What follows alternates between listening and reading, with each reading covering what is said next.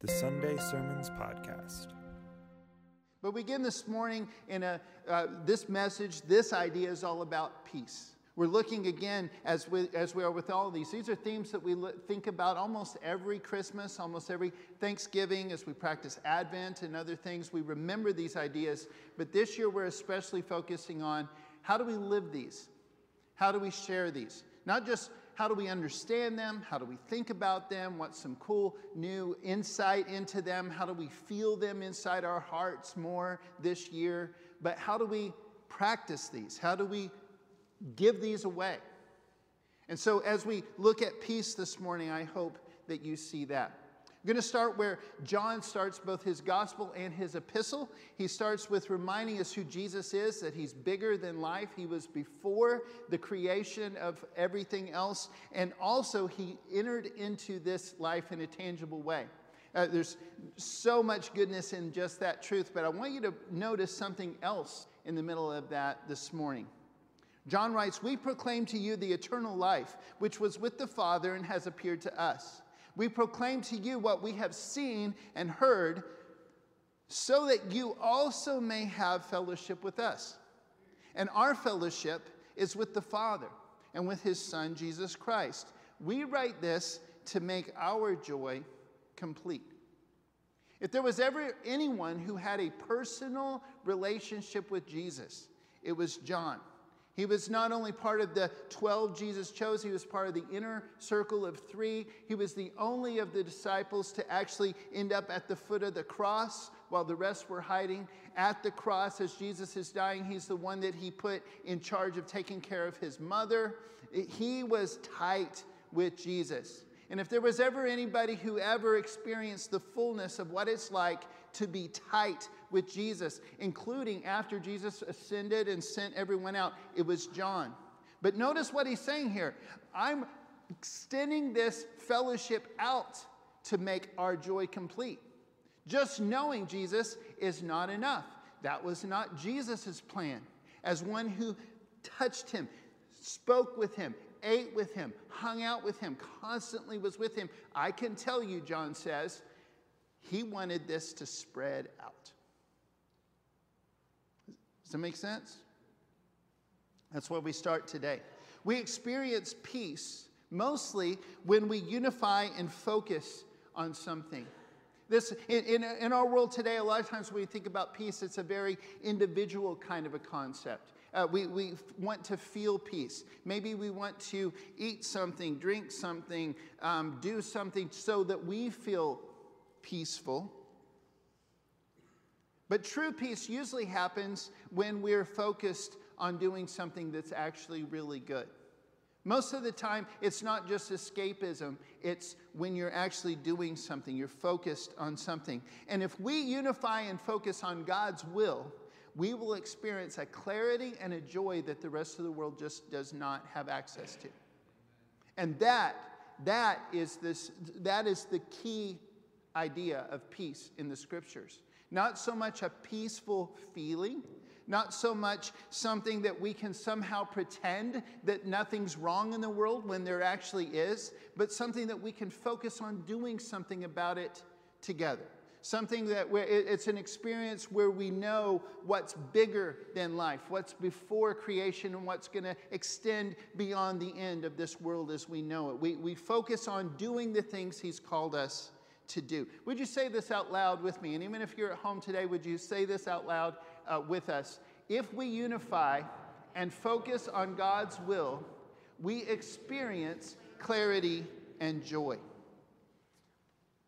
If you're talking about peace, you probably wouldn't think of a war story, but I do because my brain is weird, and also this is how the scriptural idea of peace works. Let's go to 1 Samuel chapter 17, one of the most well known stories in the whole Bible. It happened in the valley of Elah. This is what it looks like today if you were to go there today. Imagine standing on one side of this valley, and on the other side, the entire mountain is completely covered with well armored Philistines. And every morning, here comes a giant of a man down to make fun of you.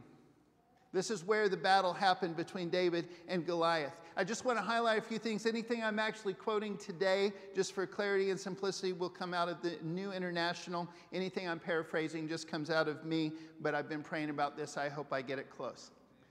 All right? But here comes Goliath. The first thing that he says to them is, Why do you come out and line up for battle? Why do you even bother? His first thing is just saying, You guys, there is no point you guys even trying. And he defies the army of Israel. And at the beginning of this experience, at the beginning of this story, it says very clearly that they were dismayed and terrified. Not just the people on the battlefield, but the entire nation was dismayed and terrified. They were giving up. They were done. They had no hope left. They were just afraid. That's all they were experiencing. They weren't expecting God to come through. They weren't really expecting a champion to show up. They were just dismayed and terrified. That was what was defining them as a nation. I think it's very significant that this is one of those moments in the scriptures that 40 shows up. It was 40 days. For 40 days, the Philistine came forward every morning and evening and took his stand. 40 days, every morning and every evening, twice a day, 80 of these speeches. And they were doing their job. The speeches were doing their job. And then finally, here comes David on the 40th day. Finally, here comes this one person who, like Joshua and Caleb and Noah and some of the other people that we've been looking at their stories in the last several weeks, they remember that when God is in the picture, the odds become obsolete. They're not unaware of the odds. They're not unaware of the danger. They're not, they're not idiots. They're not crazy, but they know that God and His plans are bigger than anything that we face ever, good or bad. The things of God are better than the best things we can imagine, and they're bigger and more powerful than the worst things that we ever experience or imagine. And He remembers this. Even as it says, the Philistine with his shield bearer in front of him kept coming closer to David. He looked David over. He despised him. Come here, he said, and I'll give your flesh and birds to the wild animals. Pretty big taunt. Picture kind of like a professional wrestler. You know how they always have to taunt each other at the beginning? Not a big professional wrestler fan, but if you know anything about it, you know that's i I'm going to get you, Hulk Hogan to tear you up. You know, that, that's kind of how Goliath is doing at this moment. But I love David. He doesn't just say, he doesn't say, oh no, I'm stronger than you. He doesn't, he, does, he, he puts the focus on God. He says, I come against you in the name of the Lord Almighty, the God of the armies of Israel, whom you have defied. This day the Lord will deliver you into my hands, and I'll strike you down and cut off your head. This very day I will give the carcasses of the Philistine army to the birds and the wild animals. Not just you're going to give my body to them, I'm going to give your whole army to them. And the whole world will know that there is a God in Israel. You're going, I think we've heard this story before. And what in the world does taunting and war have to do with joy and peace? Good questions. I'm going to answer it one more time. We're going to move on. True peace, biblical peace, is based in a unity and a focus on God's will, on a clarity and a joy that only comes when you know that you are betting everything, betting everything that God is going to come through. That God's purposes and God's strengths are bigger than anything. God makes the odds obsolete. It's not an emotion. But in this moment, I want you to picture this. This whole nation has been defined for over a month now by just fear and terror. And in this moment, when they see David knock him out with a rock, run forward, grab the guy's own sword, kill him with it, and then cut off his head, and then brandish the head up on top of a spear. And if you don't know that story, you haven't heard, read it enough because those are the details. I'm not making this up. All right? When they see this happen out on that battlefield, they go nuts. And suddenly they are transformed into a body that is united and ready to go. They're wearing the same armor, they're following the same king. Everything has changed, except suddenly their perspective has changed. Suddenly they have a unity and a focus based on God and accomplishing God's will at that moment. And boom, they're a completely different group of people. And that's what happens on the other side of a 40 time in Scripture. That's what happens to us when we allow God to transform us. It's what Paul was writing about in Galatians when he said this. So in Christ Jesus, you are all children of God through faith. For all of you who were baptized into Christ have clothed yourself with Christ. We had a really great um, staff devotion this week. My dad reminded us that that, that term, clothed in the original Greek, is kind. it comes from Greek theater. It means you're wearing a costume or a uniform, you're portraying a part. It's not just you're pretending, it's not hypocrisy, it's not a mask, it's not a, a disguise. It's, it's something you're going, I am going to portray this character today.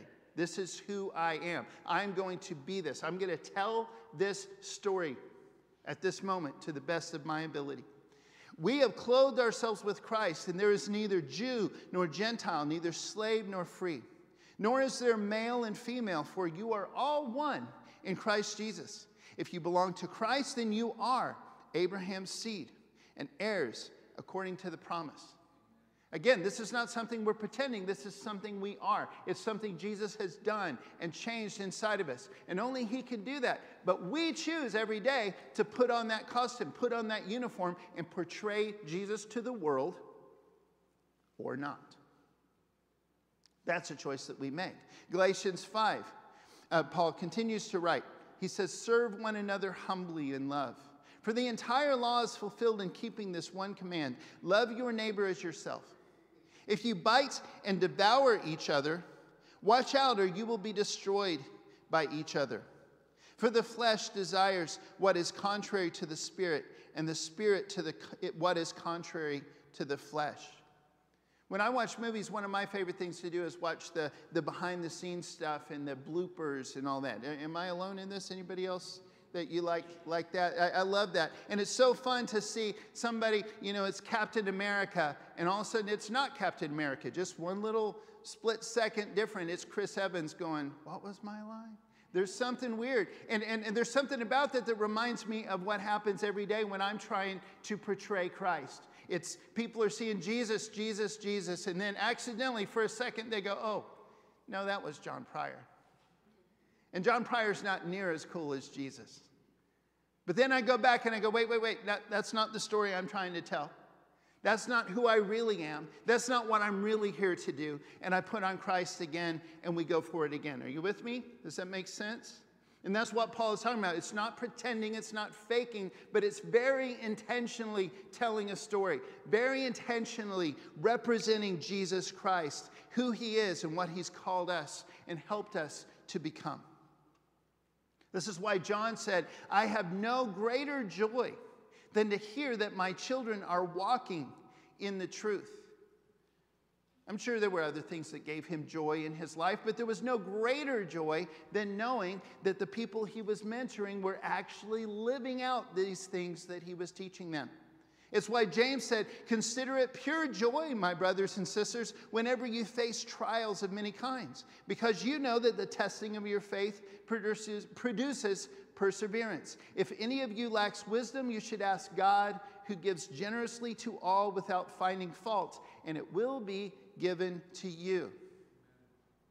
Again, it's not that it's just so joyful to go through trials, it's not a feeling at all.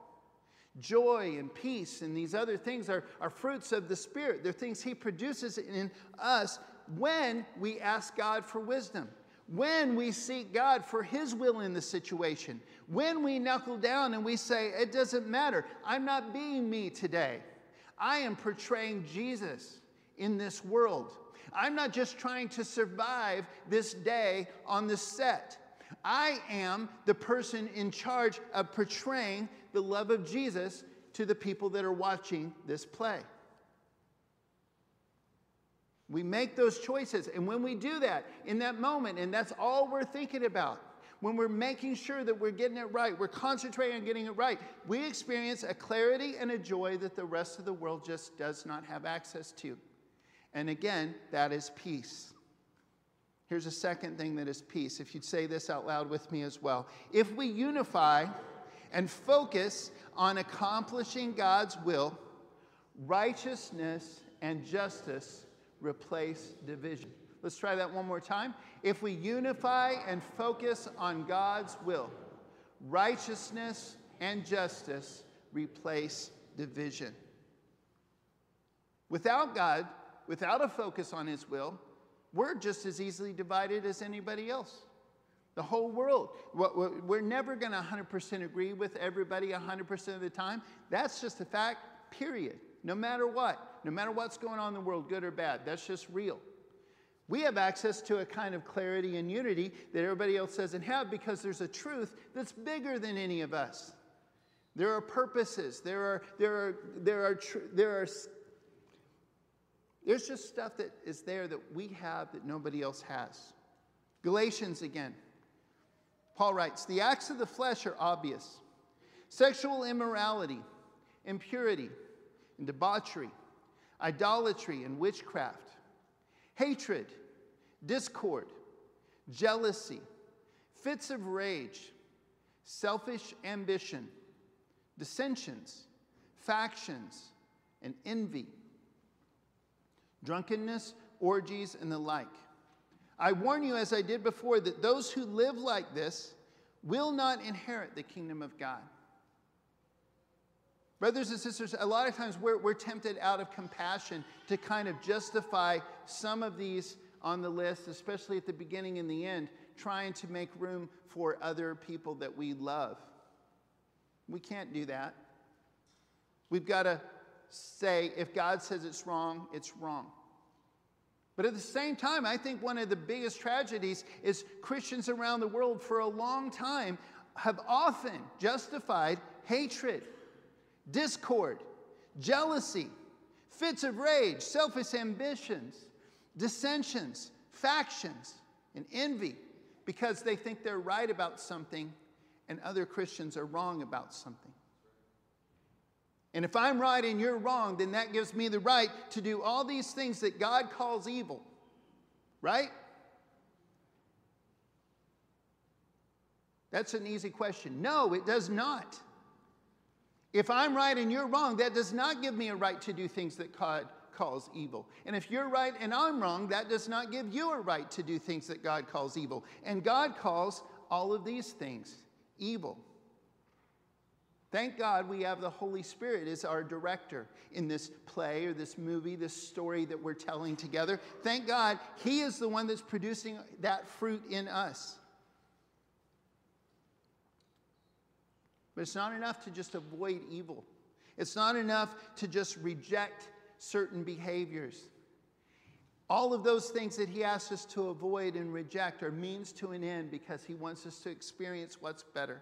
He wants us to accomplish what he really had in mind. He wants us to enjoy what he'd really designed our hearts and our heads and our bodies and our souls to accomplish and to experience. And we can't do that if we justify anything and say it's okay because any reason.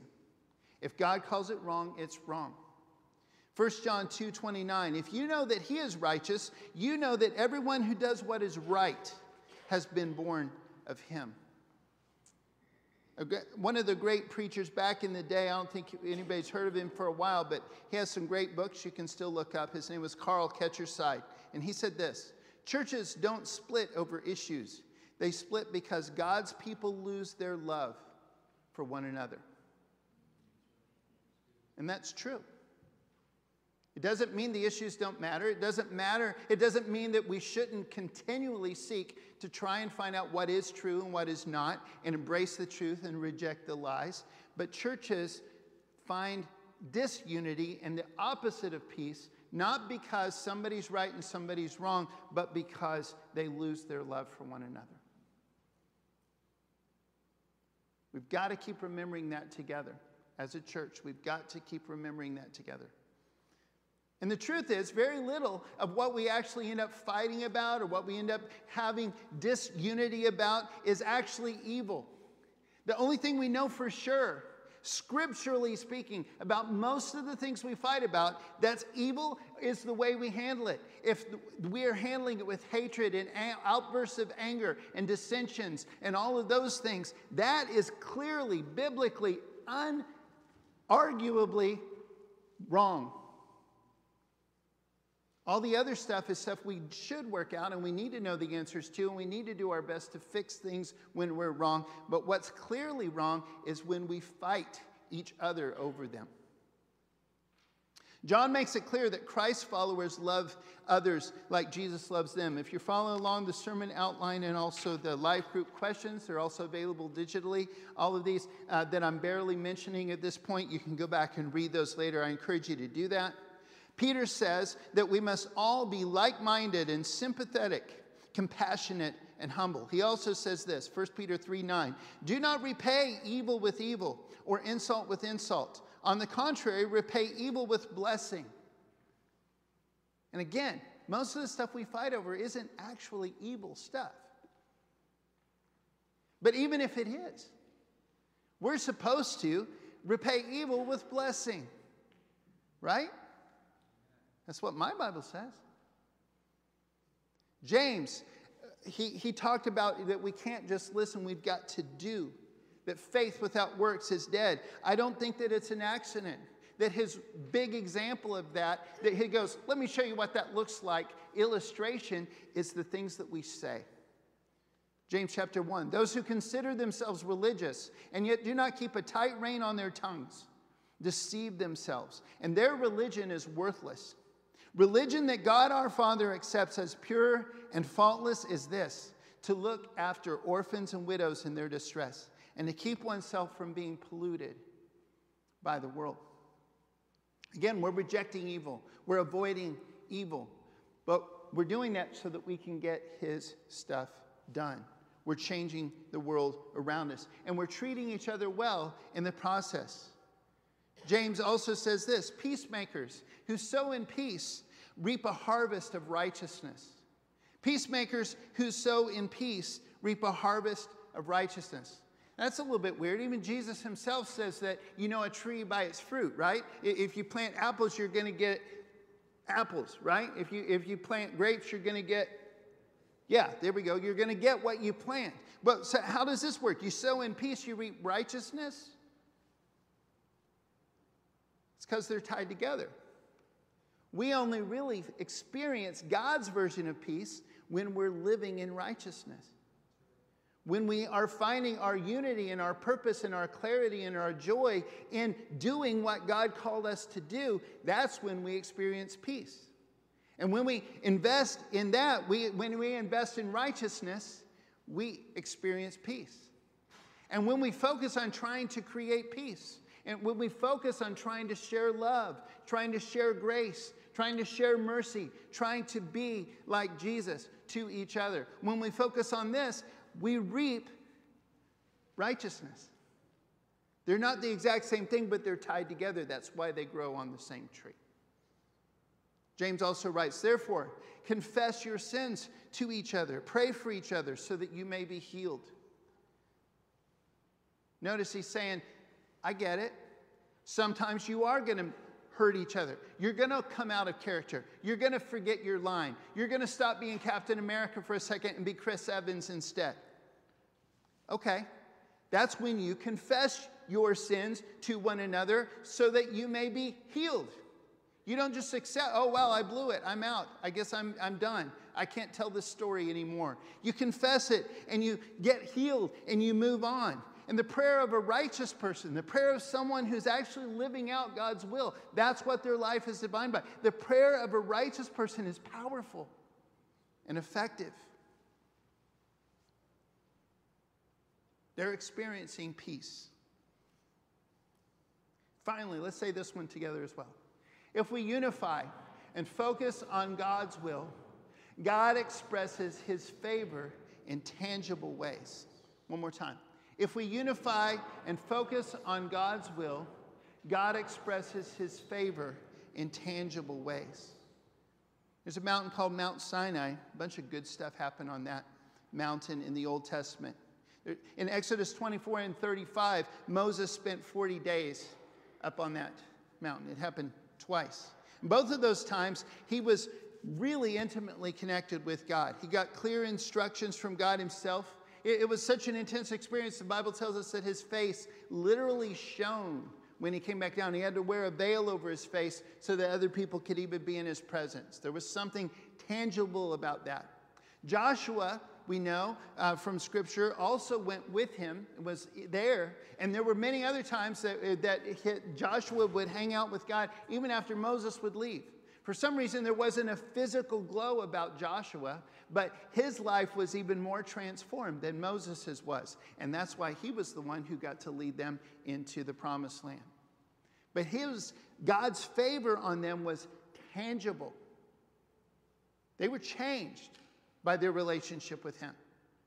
In 1 Kings 19, Elijah spent 40 days fasting and praying on his way while he's hiking and traveling to Mount Sinai. And then on Mount Sinai, he had one of the most intense God moments anybody's ever had. I'm sure you've heard that story. You say God passes by in an earthquake and fire and all these things, but he really senses his presence in a gentle whisper. All of that happened because he'd been seeking God. These 40 day things, it's not all about just 40. That, I think there's a reason that number comes back around so many times, but it's not about 40. It's about an intense focus on God Himself, an intense focus on getting this stuff done, an intense focus on remembering who we are and what we're about and what's real and what's really true, no matter what else is going on around us. It's why we practice the spiritual disciplines. It's why we fast, why we pray, why we meditate, why we get alone, why we do silence and solitude, and why we go through things like Advent and communion and giving and all the other things that we do to just habitually, systematically, constantly, relentlessly pursue God and give Him a chance to transform us. On the other side of that is real change. On the other side of this, we're different people. Salvation always includes transformation. That's why Isaiah 61, one of the clearest of the messianic prophecies, proclaims that when the Messiah comes, he's going to bring good news for the poor and the brokenhearted and the prisoners. He's going to trade beauty for ashes, joy for mourning, a garment of praise for a spirit of despair. He's going to give people a double portion, which, if you don't know Hebrew culture, that means that's the, that's the firstborn's inheritance. It comes not only with extra stuff, but with a lot more responsibility and authority. He's going to give that instead of disgrace. And he's also going to give people everlasting joy, everlasting justice, and an everlasting covenant relationship with God Himself. Instead of being called a bunch of trees that have been burned down, they will be called, he writes, oaks of righteousness, a planting of the Lord for the display of his splendor. By the way, this is the passage that Jesus read at the end of his 40 days out in the wilderness. He got baptized. The Holy Spirit led him out there to be alone with God some, alone with the devil some. He got business taken care of over those 40 days. He shows back up. He goes into the synagogue and he reads that passage, Isaiah 61. And he sits down and says, Today I tell you, this has been fulfilled among you. I am the Messiah, said Jesus. He's saying that's the kind of stuff I'm about. Whenever you see me or my people, you're going to see good news for the poor and the oppressed. You're going to see all these things. You're going to see this kind of tangible change. My whole life, I've had um, heroes in the faith. I think I don't think I'm alone in that. I'm sure you guys can think back to people you looked up to. Uh, for me, my own parents were missionaries, and I saw daily them uh, in the good times and the struggles. I saw them daily trusting God and Him coming through and providing for us and changing lives in, in the midst of a bunch of different cultures swarming around together. That was cool. I grew up reading a bunch of great books. I've shared some of these with you guys. Some of my heroes were people like Keith Green, the musician, who's a radical Christ follower, as well as an amazing songwriter. A bunch of different people. One of the ones I know that I've shared about several times was a guy named Brother Andrew. He's a guy who's founded the Open Doors Ministries. And he's known, his book is available in our church library. You can check it out anytime. He's known as God's smuggler. But during the Cold War, he relentlessly smuggled countless Bibles and other Christian uh, literature into communist countries. Risked his life and his whole team worked together on this. But they, they would started out, he just used that Volkswagen. They put custom custom um, panels in it and stuff. At first, they tried to be all secretive, and after a while, he realized God is blessing me. This makes no sense, but wherever God is involved, the, the odds don't matter. So they would literally just stack the Bibles up in there. You could look in and see they were Bibles. And he'd just pray as he'd go up to the border and say, God, you made seeing eyes blind make seeing you, i'm sorry yeah you made blind eyes see there i got that backwards. You made blind eyes see make seeing eyes blind. And they'd look in the windows and they'd say go ahead. He never once got caught. I, I really looked up to that. But i want you to know if you read his whole story it took a long time for him to become that person. There were a lot of baby steps before he did that he, he, a big part of his story, if you read the book, probably the first third, is him running from God and not even wanting to believe there is a God and not even wanting to believe there is such a thing as miraculous intervention from God. And he just absolutely doesn't believe any of it. And by the end of it, he's, he's this other person. Well, in the middle, there's a choice and God comes through. He trusts enough to obey and God comes through and he goes, huh, wow. And he tries it again, and God comes through, and he tries it again. And every time he trusts and obeys, God provides and guides him just a little bit more. And little by little, he becomes this hero of mine. Same thing with Corrie ten Boom. Grew up reading that story, watching that movie. It's hard to watch. She was the one, her and her family creating what they called the hiding place. It was a little fake room hidden in their secret room in their house, and they used it to, to hide uh, mostly Jews, a few Christians as well, from the Nazis and saved them. They had this whole little organization that they'd put together to funnel them out, ways to manipulate the ration system and everything to make sure people still got fed, keeping things secret. They had this whole little thing. Eventually, they got caught. Her and her family got taken to the same concentration camps that um, all the people they were trying to save uh, would, would have been heading to. All of her family except her got killed in those concentration camps. But she went on to be someone who went around and spent the rest of her life talking about forgiveness and grace and how God still comes through in the darkest, darkest of times. But if you read her story, it's the same thing. They didn't get there, they didn't get to where they ended up just instantly. There were baby steps. They took a choice, one small choice, and they trusted and obeyed, and God blessed. And they tried another one, and they tried another one. And little by little, they became the really organized people. And it worked really well for a while. They saved a lot of lives. And then when it all fell apart, they stayed faithful. And even as she watched her family die, even as she experienced so many ter- really gruesome, terrible things happening, uh, she still kept trusting God. And eventually, on the other side of that, the rest of her life, she lived for decades and decades, had a pretty good life after that, and was able to really bless a bunch of people in so many different ways. How'd she get there? Daily choices. Do you think it was peaceful to approach a communist border with a car full of Bibles? No. But do you think that guy had a clarity and a joy at that moment? Yep. Because he knew even if they killed him at that moment, he knew exactly that he was right where God wanted him. Do you think it was peaceful to hide people in a secret room in your house and know that at any given moment the Nazis could come in and get all of you? It's not a peaceful, easy feeling. It's not fun. Do you think they had clarity? Do you think they had joy? Do you think they knew that even if everything fell apart and even after it did, that God was still in control? Yeah.